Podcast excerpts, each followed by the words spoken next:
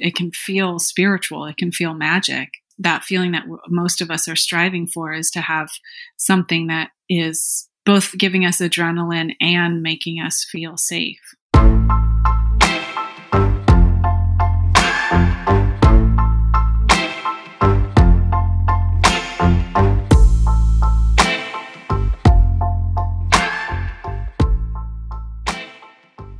I think the third piece to this is kindness.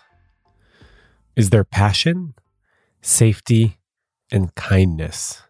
That's the trifecta for loving, committed relationships. And that's what I'm moving towards and prioritizing in my life. Today's guest is Roxan McDonald. She's a writer and she's also the person behind the Instagram account spiritual underscore AF. And today we talk about kindness. We also talk about attraction and how to use attraction to cultivate relationships in your life that aren't romantic and why we're attracted to certain people. We also talk about the importance of speaking to yourself in a kind and loving way and how you speak to yourself matters. And that underneath it all, all the negative self talk that we sometimes engage in, this idea that you are lovable no matter what, just by virtue of being born. You're lovable and you're worthy of love and you're capable of giving love. That's it. So today, kindness, love, and attraction. My name is Sean Galanos, and this is The Love Drive.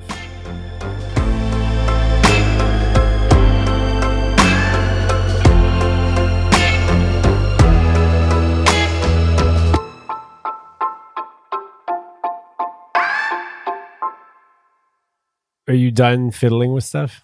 Yes, I'm no longer fiddling. That's the intro to the to the podcast, by the way. Are you done fiddling with stuff? Yeah. Could okay. you could you inter- introduce yourself, please? Hi, I'm Roxan McDonald. I'm a writer and I have a social media platform based on personal development and spirituality with a sense of humor. And memes. And memes, lots of memes and videos. And full disclosure, we're friends. Yes. But also, we only met that one time. Have we only met in person once? Is that true? Oh, I don't know. Oh, Sean, though that may uh, you're totally my friend, though. I know, but isn't that strange? Yeah, I feel like we hang out all the time because I watch you on social media, and then we call each other and text and stuff. The one-way power of social media intimacy. Yeah. yes. Is so strange. Yeah, but it's real though. I have people online that I have never ever met in person that I really feel connected to and I don't feel like it's some fake thing. No, and I look forward to the to the moment in which I can meet people that I've been interacting with online for years. Yeah. It might behoove us to explain to people where we met. Okay. Do you want to do that? Well, if they listen to your last episode or the one before that, because it was a two parter, wasn't it? It was. Okay. Well, I think in the first part of your, you were an erotic masseuse episode, you talked about going to Esalen for a massage workshop and I met you there at the toast station in the cafeteria or the the dining hall of Esalen. I was teaching a writing workshop and it was late at night, I believe, and you came up to me at the toast station and I can't even remember how you did it, but you introduced yourself and then were flirting with me, but in this way that was like very direct but not aggressive. And then we pretty much very quickly became friends. What did you say to me? I don't, it's something about, I don't know. I was probably commenting on the condiments that you were about to use or were using on the toast. I mean, that seems like the obvious thing to, to comment on. I don't know. I think you were very like, I don't think you were doing some sideways thing. Like, I think you were just like, do you want to talk or like, let's hang out or like, you look nice and I want to get to know you or something. I don't, it felt so direct and, and genuine, um, that I wasn't, I wasn't like, uh, I wasn't put on guard at all. And oftentimes when strange men come up and speak to me, I get put on guard. I probably said something along the lines of, can we eat toast together? Yeah. yeah. Probably. Something like that. Yes. I mean, also, Esalen is the kind of place that opens people up.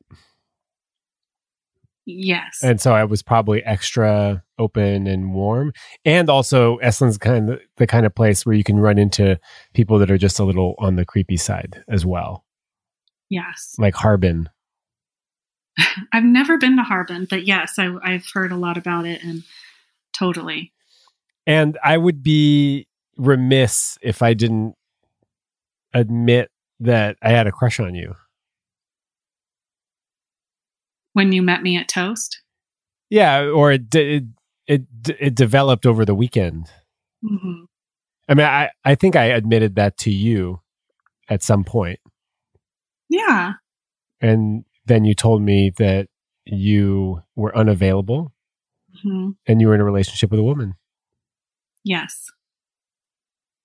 And yeah. then our friendship flourished from that point on. Yeah. Was, I mean, I think I told you pretty quickly that I was. And then we, um, but I think I really liked that you, even after I told you that I had a girlfriend and that I um, was unavailable, you were still interested in me as a human being. And then I also really liked that I could tease you and we could rib each other about stuff. You told me that you were there, why you were there, and what you were doing.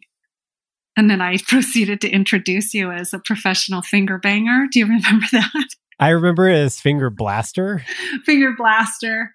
I think we kept having a debate about whether it's called finger banging or finger blasting. And I think I was on the blasting side just because it felt more 80s.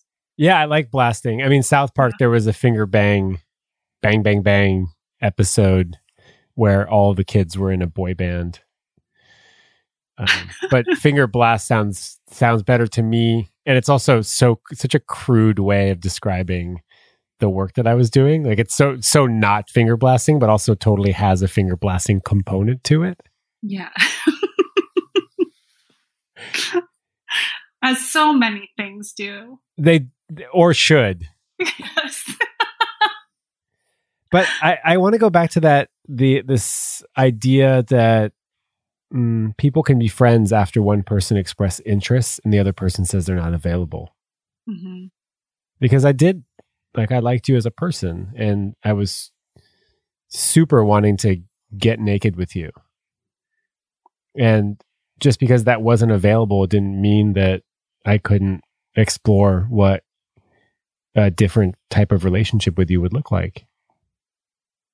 Yeah.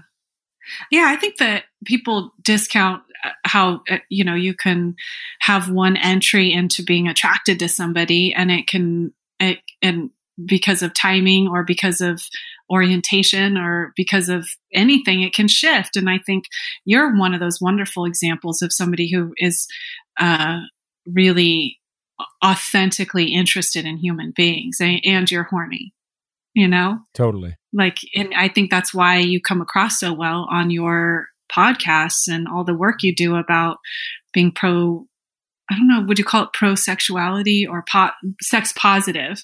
But I think you do it so well because you are that. And I think it's the same thing when people date and then they realize that they're not actually a good match that way.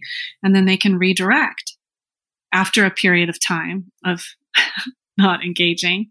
Because I do listen to your free love advice. As you should. Yes.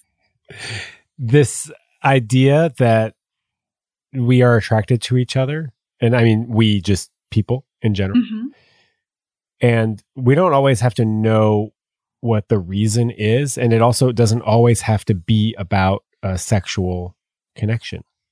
Yeah. There's a lot of people that I thought I was going to hook up with or that we were going to be in a relationship with, and turns out we're supposed to do a project together, like some creative project. Or we're supposed to be friends, or we're supposed to go on a road trip, or or we are supposed to fuck and then then not fuck and do something else after. Mm-hmm. But attraction is awesome because it it opens up an opportunity for something else. It doesn't always have to be sexual or romantic or intimate. Yeah. And we should we should listen to that attraction. Oh, okay, I'm attracted to this person. I wonder I wonder what it is that we might be able to do together if it's not be in a relationship, in a romantic relationship together.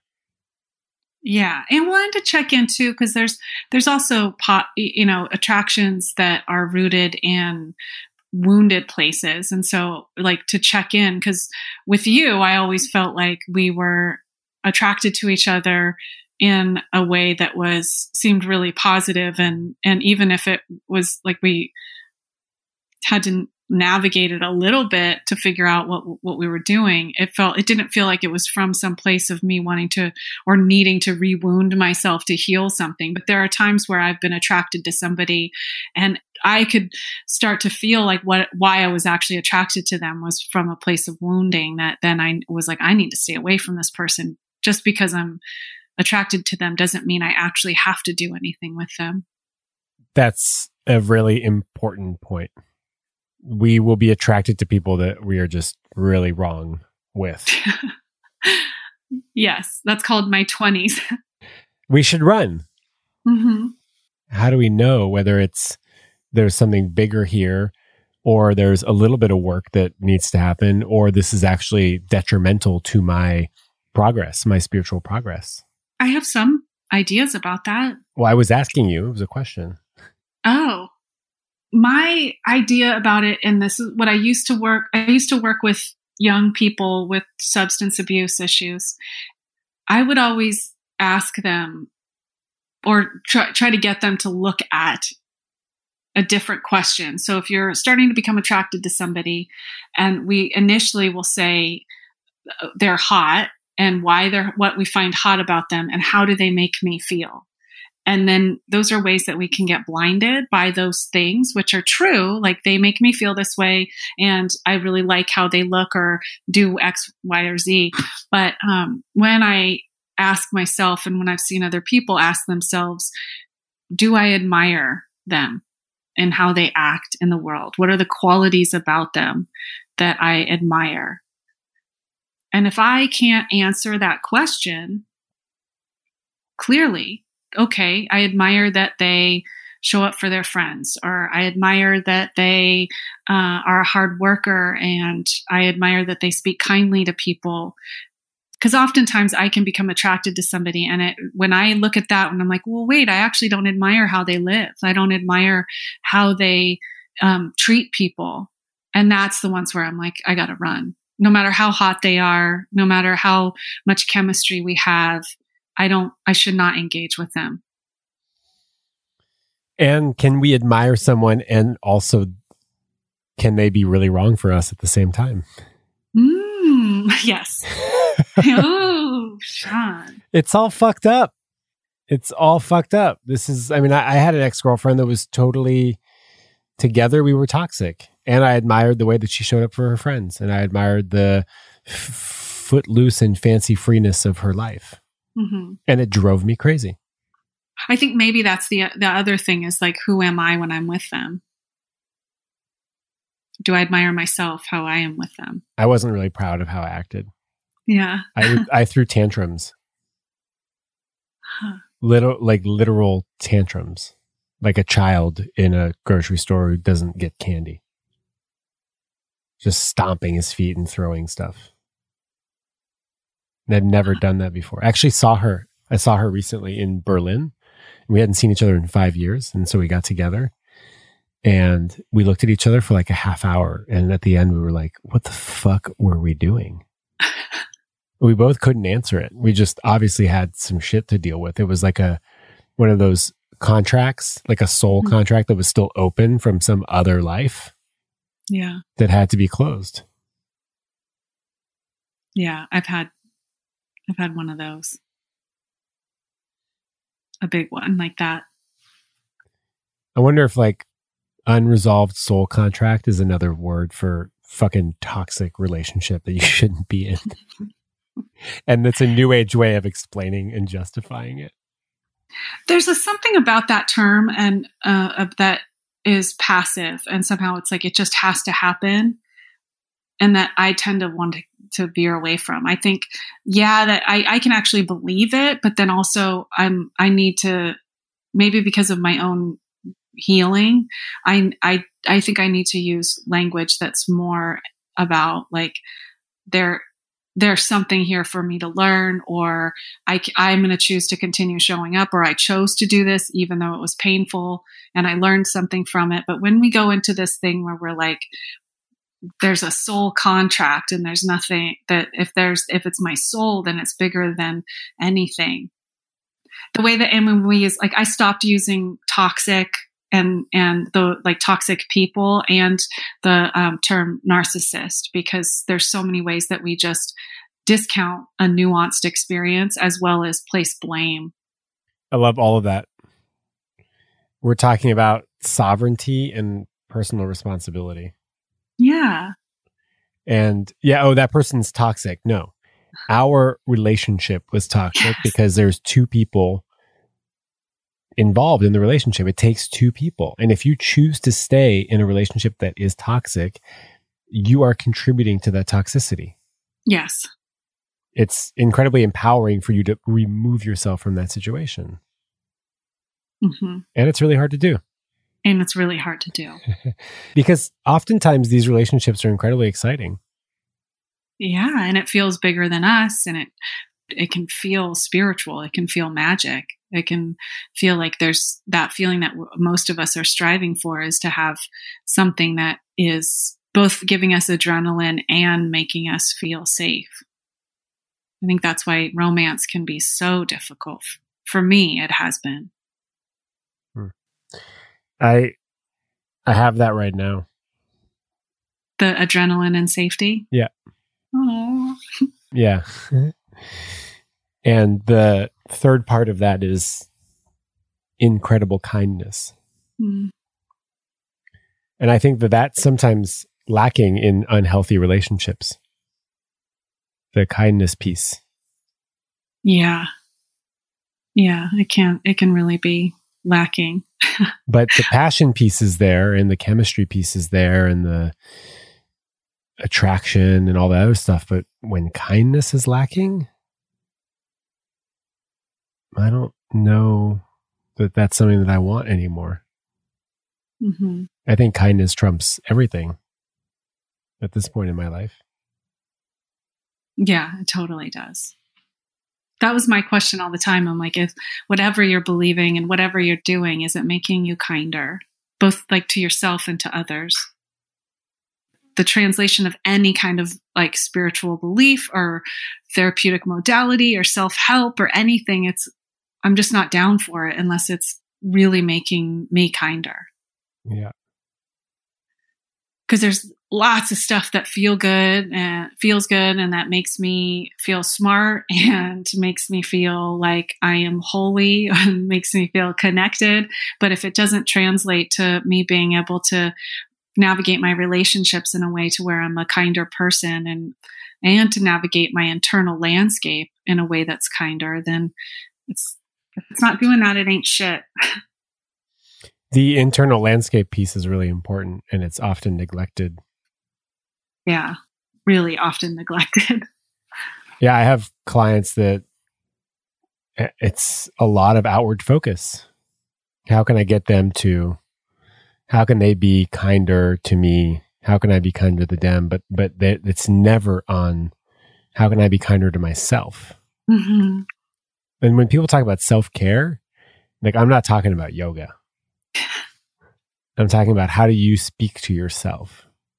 Yeah it's the only relationship that we'll have for the rest of our lives. And and we often talk about ourselves to ourselves so negatively. Like i would never say to somebody the shit that i've said to myself.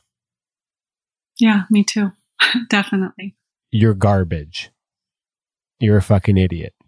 I've never called anybody a fucking idiot. Maybe my brother like 15 years ago. Yeah or to just go, well, even to question, like, well, maybe you're hopeless. Mm. Like, maybe you're just a fuck up. Maybe, maybe you're not lovable. like, I don't I don't even think I would never even look at another person and question whether like even the people who's who've really harmed me, I don't do that. Like maybe you're just not lovable. Maybe you're not you're not worth loving. Yes. Yeah. I I think that has been a big journey for me about stopping certain questions because they're just not even they're it's just unkind to even go down that questioning route. And so, what do you do? What changed? Um, you know, there's the, I think people will often want to have like a pat answer about like, you can't act your way into right thinking or no you can't you can't think your way into right action you have to act your way into right thinking or if i want good self-esteem do esteemable acts or the the opposite is that like well if you stop if you start saying nice things to yourself, you're definitely going to start doing nice things. And I, for me, it's not a linear, and not, I don't think any of the real healing that I've ever done has been a linear process. So it's been on all sides about being curious about like even just becoming aware because I wasn't even aware. I wasn't aware that I had self-loathing. It just was the way I was. It just it was my environment, my existence was this undercurrent of self loathing. Um, and then to be able to notice and i think a lot of about meditation is that you do start to notice that there's a difference between your consciousness and your thoughts the consciousness is the one who can see a thought the one who can recognize fear and so that is one part another part though is that is doing the acting of going well if i if I treated would I treat anyone else like this? Would I do what what would be loving acts each day? What is like I ask myself in situations, what's the most loving, brave thing I could do? Or if I really felt loved and I knew I couldn't fail, what would I do? And then doing those things have it's come about it at a, a change on several levels. So I I didn't do affirmations. I if I don't believe it and then it's a lie and then I just get nor- get get focused on lying to myself and then the underlying thing for that is well I know really. I used to tell myself I was fat and my body was disgusting. And then I'd go, "Oh no, you're beautiful." Your your thighs are gorgeous. And then but I'm like, "Well, right, I actually don't believe that right now. So what if I just loved them the way they are?" They might be ugly, but I, they're deserving of my love because I'm the one in charge of them, you know? Like I used to always think if I had a really ugly kid that was under my care, like if they if they had all the things that I feared I was, would I ev- would I think they weren't lovable? And I'm like, no, like they deserve my love. And so then I would, you know, translate that into how do how would I how do I treat people? How would I treat others? How would I then translating into treating myself, as well as feeling the hurt of what it feels like to be in the presence of hate. And I spent so many of my years of so many years of my life running from that hate in myself. So I would do things to just stay in front of it and busy so I wouldn't have to face it. And so I, I do spend time sometimes where I just go, okay, I'm gonna, I'm gonna be present with it. Today I feel hateful to myself and not given any actions and not not react from it, but I I actually do a thing where I make it a cup of tea and I sit down and I will sit with a pot of tea with me and my self-hatred. And just be present. You welcome it. Yeah. You don't shut the door on it. You open the door and say, "Okay, come on in, have a seat. Let's make some tea." You hateful yeah. little little asshole. Uh-huh. And let's let's get it over with. Mm-hmm. The more I push feelings away, the more they come back. Yes. There's no amount of Instagram, ice cream, casual sex, mindless scrolling, busy, busy, busy, work, work, work that will keep all negative emotions at bay. It's not happening. I'll get sick. Yes. I'll get sick. I'll get a migraine. You'll you'll get a migraine. when I was listening to you talk about your thighs, first thought is that I never got to see your naked thighs because you wouldn't go to the hot springs. I was thinking, oh, at least if we can't hook up, maybe we can go soak naked in the tubs. And you were not about it, first of all.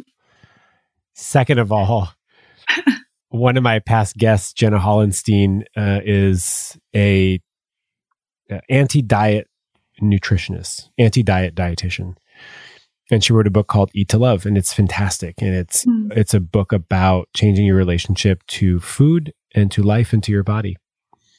And she talks about this practice that in the morning when she bends over to put wrap the towel around her hair, you know, yeah, she looks at her body and and it's all flopping over, right? Boobs, belly, thighs, because she's bent over. It's like the most unflattering position ever. Yeah, and she just like greets her body. She says, "Hey, body." What's up? How's it hanging? Yeah. With no no like you're beautiful or you're ugly. Just hey, what's up? You're my body. Here you are. You're you're totally useful to me. Mm-hmm. You allow me to live life. And when we remove that judgment, it just makes everything lighter. Mm-hmm. There's for me, there's like the my consciousness my that self that can that can override and greet with love all aspects of that. And what i do and and i learned this from my friend noelle weatherwax who is going to be teaching this course with me um, is that i will treat parts of my body the way i would a kid that has been bullied at school so I can't control all the time whether they're getting bullied. So if I know that like my thighs are bugging me today, because I can't suppress all of that stuff and and that today is a day where it's coming up and and I have not been kind about my thighs if if I when they come home I will like give them extra spe- special love and care cuz they have had a rough time and so I like, she, you know, she makes all these oils and like I, I will do things where I'll just go, okay, well, bless my heart. My poor thighs had a rough day and I'm just going to give them some extra love. So I don't have to try to convince myself that I actually like the way it looks today or try to detach from all the programming I've had about what a woman's body should look like or what my body should look like or all these things that I've, I've tried and tried and tried and have been insurmountable to me. I know that I, I am somebody who wants, I love the underdog. I think that part of me that has the lovingness in it is capable of being nurturing and kind and sweet, especially when somebody's gotten beaten up. And so I've been doing that a lot lately where I'm like, oh, oh, arm, I was mean to you today. you poor thing. I'm going to give you some, some of this witch oil or I'm going to wash my hair because I wasn't happy with my hair today, or I told my, you know, I told my face that it wasn't good enough today. And so I'm going to do something extra special, kind for it. And that has changed a lot because then I become, I become way more of a steward of myself and less of a victim of circumstance of myself. A steward of yourself. Yeah the the the like parent yourself was has always been difficult for me because my I wasn't parented in a really extreme way, and so when people are like, "Oh, be a loving mother," I'm like, "Uh, uh no, don't know, don't know what that looks like." Yeah. it just it's like too many twinges of like really like I would have to unpack way too much in that to get it. But if I see myself as a steward of myself, that that it's really my job. I like this idea of giving extra love to the part of your body that you speak negatively about mm-hmm. instead of hiding it. You you highlight it. Yeah. It's not about hiding anymore. It's about just accepting what is and accepting it and giving it attention. Yeah, and then and then it gets to this very clear thing of it it my body deserves love. Really has translated to that. That even it's not that my body does something to deserve love or looks a certain way or anything. It just, it gets me into the place where it actually core belief. I don't have to argue with anything. It's of course my body deserves love. That is translated into when I am with a partner that I'm way more able to allow them to show love to parts of me that I used to hate. Because I am in the belief that it deserves love. It doesn't have to it doesn't have to look like a supermodel. What if we took that concept and and we just extended it to the whole being? Mm-hmm. yeah. We all deserve love and we're all worthy of it. I am working on this concept of love is a birthright mm-hmm. Mm-hmm. By sheer nature of being born. That's all you need to be worthy and deserving of love. You have just had to have been born. If you're not born yet, not worthy. if you've been born, worthy, totally worthy. No matter what fucked up things you've done or how terrible your childhood was or how society has fucked it all up, you're deserving of love and you're uh, able to be loving. And everybody can learn how to love. I agree. Yeah, I definitely agree with that. Simple, but not easy. Definitely not easy. Definitely a lifelong practice. All of my advice is simple, but not easy. I'm starting to figure that out. I'm in that space. Mm-hmm. Like any guru, it's a parable. I'm just a student. I really am. And I'm doing the best I can. For me, my journey of self love was really started and develops in therapy and in relationship with other people. Therapy, I'm I'm pro therapy. I'm, I'm just pro therapy, pro coaching, pro third party professionals. I really am. I, I I just think it everything's easier when you have an objective professional that's there to help. Yeah. So that's for me step 1 and step 2 is surrounding myself with people who talk to me the way I would want to talk to myself. For me, that's just kind people that respect me as a person. Mm-hmm. And believe in me. It's a balance too, because as I've gotten more vulnerable and sweet and loving, I feel like my circle has gotten a lot smaller. Mm.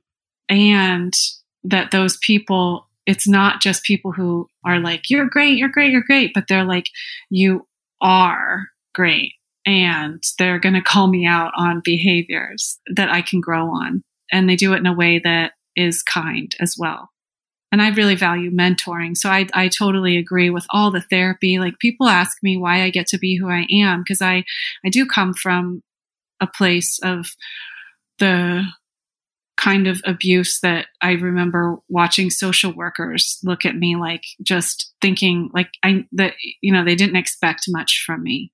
And then me getting to really heal in a way that wasn't expected. And so much of that has been me being able to have people in my life all along but all uh, that were you know therapists and teachers and counselors and things but then also me searching out mentors, people who had life skills that I wanted. And then I get getting, getting close to them or getting into some sort of apprenticeship or internship or anything I could to just see what they do and emulate it and ask them how they do what they do. And that has been hugely effective for me. Yeah. Level up the types of people that we're spending time with. Mm-hmm. I like was posted a story on Instagram and this guy replied, it's like a, just a sarcastic comment. And I just realized how normal it is for people to use sarcasm as a way to connect. And I was so uninterested in his approach because he was essentially just making fun of me. Mm-hmm. And I just realized also that I used to do that a lot. Mm. And I think it's really common. It's a common way for people to to kind of connect because it's it's kind of a distancing sort of connection. Yeah. And I just don't want those kinds of people in my life. And it's not the kind of person that I want to be anymore. I used to be super sarcastic and make jokes at people's expenses all the time. And I realized it's actually not very nice. It's not mm-hmm. kind to be sarcastic. And people are probably saying, like, oh, well, is there no way to have fun anymore? and I feel like there are plenty of ways of having fun that aren't at the expense of another person. Yeah. I, I was just helping my friend with their online dating thing. And they had put that they were sarcastic and then all these people were writing yeah my sarcastic hu- humor. And i'm like do they they don't think they really know what sarcastic is. Like people will call me sarcastic and i'm like no i'm crude and profane and um, silly and playful but i'm not sarcastic. Sarcastic is it actually comes from the latin words to rip flesh. But sarcasm is about being mean and i'm not I used to be more sarcastic, but I don't really believe I'm sarcastic at all anymore. I just don't think I don't I think people tend to not really know what it is. And then they think that if you're you know, you, you're crude that you're sarcastic and it's like not the same thing at all. Yeah. It's a basic form of humor and it's not very it's not very sophisticated. Mm-mm. And it's usually at the expense of another person. Whereas crude humor is just crude. It's not, it's also basic and it's not very sophisticated, mm-hmm. but it's at, it's not at the expense of another human being. Yeah. That's actually one of the rules on my, my page of, of like what I post and what I don't. And I, when I, I post a lot of memes and so I go I look at them quickly and then my I go through this list of rules about them and one the the major one is is it kind if it could all could it all be construed as making fun of somebody or or uh, finding any kind of joy in the misfortune of others then even if i think it's really funny in the moment i don't post it. And if i post something and then i question it like was it unkind? Then i take it down. Because i don't even want to question that stuff. We should do that with people in our life is just question are they making fun of others? Yeah are they kind? Mm-hmm. and if if they're not i take them down. Mm-hmm. with a hatchet. To the back of the knee. Yeah. Earlier you talked about uh, this word narcissism that you don't mm-hmm. use it anymore. And i get the impression that that's one of those words that people really throw around without actually knowing what it means. Yeah narcissism is it's like narcissistic personality disorder. It's it's a serious thing. Yes. And just because somebody likes to hear themselves talk or they like the way they look doesn't mean they're narcissists. Yeah. Or they were selfish within a certain relationship or all of that. I think there's a way that that especially online there there's been this wave of people you know, name the narcissist and I was with a narcissist and these are the checklists for a narcissist. And I'm like, you could just take that label out of it and just go, am, you know, like, do I feel this way with this person? I should not be with that person. I don't need to make them into some pathological being. Like I think we the, the idea of pathologizing people in order so that we can make positive choices for ourselves um, is dangerous. And I think I, I just like all of those memes and things like they can be really beneficial, but why do we need to have a label on a human being?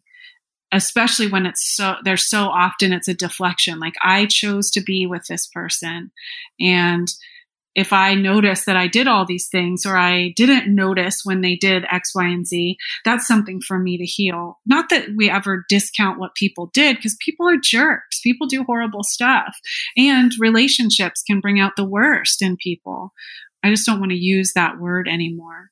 It's a powerlessness, I think, and it's it's a shortcut, especially being somebody who is talking about spirituality and personal development, I I want to stay really far away from surety because that's that's where I think we go wrong a lot is that there's this sh- people are just wanting to find the answer and it's always some sort of balance it's always some sort of like well it's kind of this way and it's kind of that way and then finding the ambiguity in the midst of it I don't use that word anymore. Even, even though like a lot of my therapy was like dealing with, you know, my therapist really truly believed that I had a narcissistic mother who was uh, who could actually be diagnosed as narcissistic personality disorder among other things. The numbers are really low in terms of like who has NPD. Yes. Super low. I mean, it's like, I forget what it is, less than 1%, but it sounds like half of the people have NPD or half the people that you had, not you, but you, the bigger you, had a shitty relationship with. Turns out they're a narcissist. Well, they're, they're not. They're probably just a shitty person.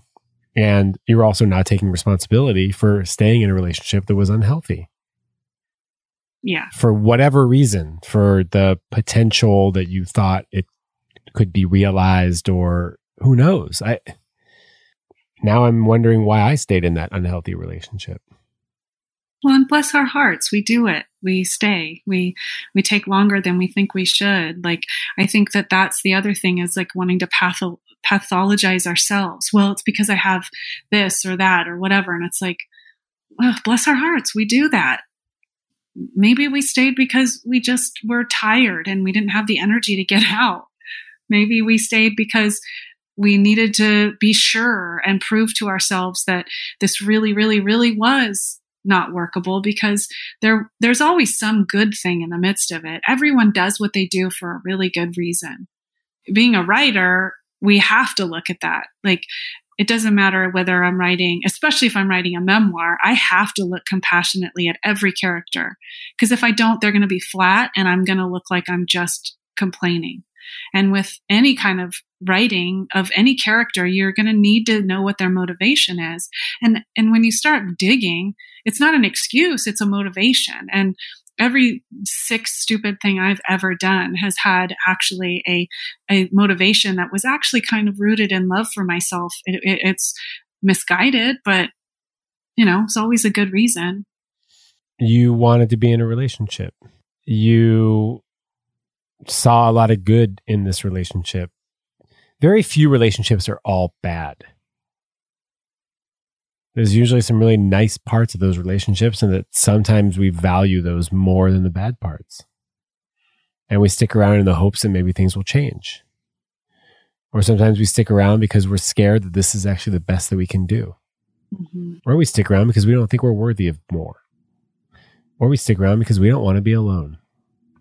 Because when you're alone, you got to face your shit. Yeah. It's really hard to be alone. And when you've been alone for a really long time, it's really hard to be in a relationship. yes. And also, everything is a paradox. Everything. See, I think I think uh, Sean, you should maybe start a religion. I don't. I just I just want to help people. Mm-hmm. I just want to help people love themselves more, have a lighter touch on the world. Um, struggle less and love themselves. Yeah, love themselves more. That's the, I've said it once, I'll say it again.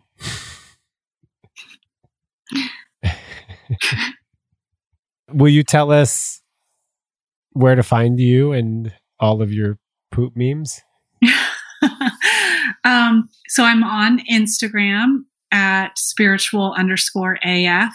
I also am on Instagram at Writers Resource. And then my name is Roxan McDonald, R O X A N, like a chemical, Roxan McDonald, like the French fry place. And then you can find me just by Googling me, Roxan McDonald. Oh, and I have a podcast now called Spiritual AF or Whatever. And the or whatever is mostly us just talking about poop. Okay.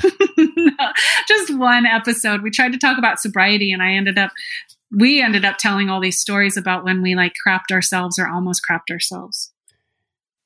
Just FYI, I can partake in that discussion as well. Really? We, that's what we should have talked about.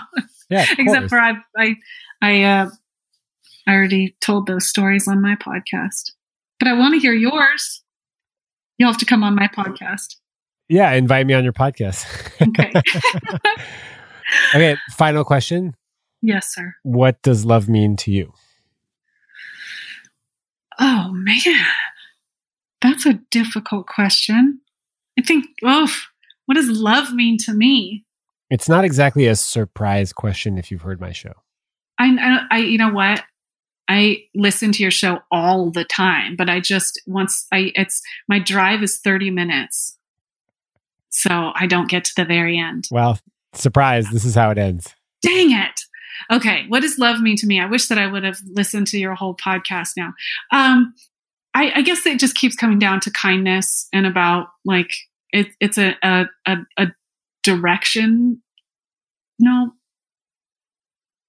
I don't know. Do I need to listen to what people answer to this? No, le- just tap tap in. Uh huh. Tap into the inside in the Roxan on the inside.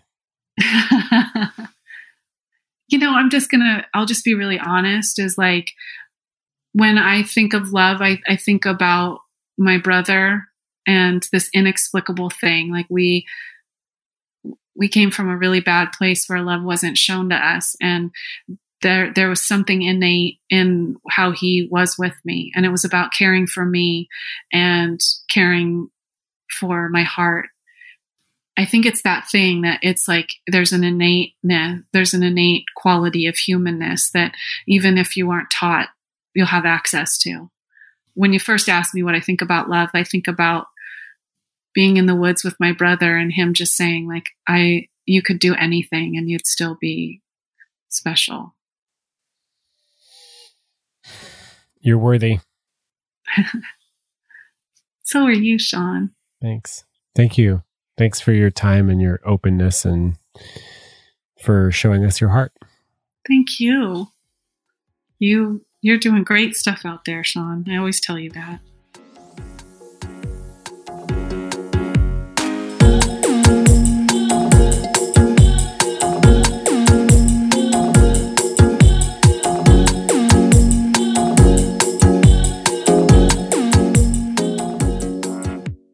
Hey, lovebirds. Thanks for spending this hour with Roxan and myself and for listening all the way to the end. If you're hearing this, you're the kind of person who, if you ever came on my podcast, would be able to answer what does love mean to you because you wouldn't be blindsided by the question. Thanks for your support, everybody. It means a lot. It really does. And um, I'm sending emails now twice weekly reminders that love is real in your email box. I personally think they're fantastic. If you want to be part of the email list, which will also give you access to the group programs as soon as they get launched, and there's going to be quite a few in 2020 group coaching programs online with a limited amount of members. And in early 2020, here are the topics that I am proposing one, how to open your heart to love. Two, all about boundaries. Three, desires and needs. And four, exquisite communication. So if you want to find out about these as soon as they get launched, click the link in this bio. Sign up for the newsletter. Go to thelovedrive.com forward slash newsletter. Send me a DM. I'll send you a link. Go to my website, thelovedrive.com. Right there on the homepage, there's a sign up box for you. And in the meantime, have a beautiful week.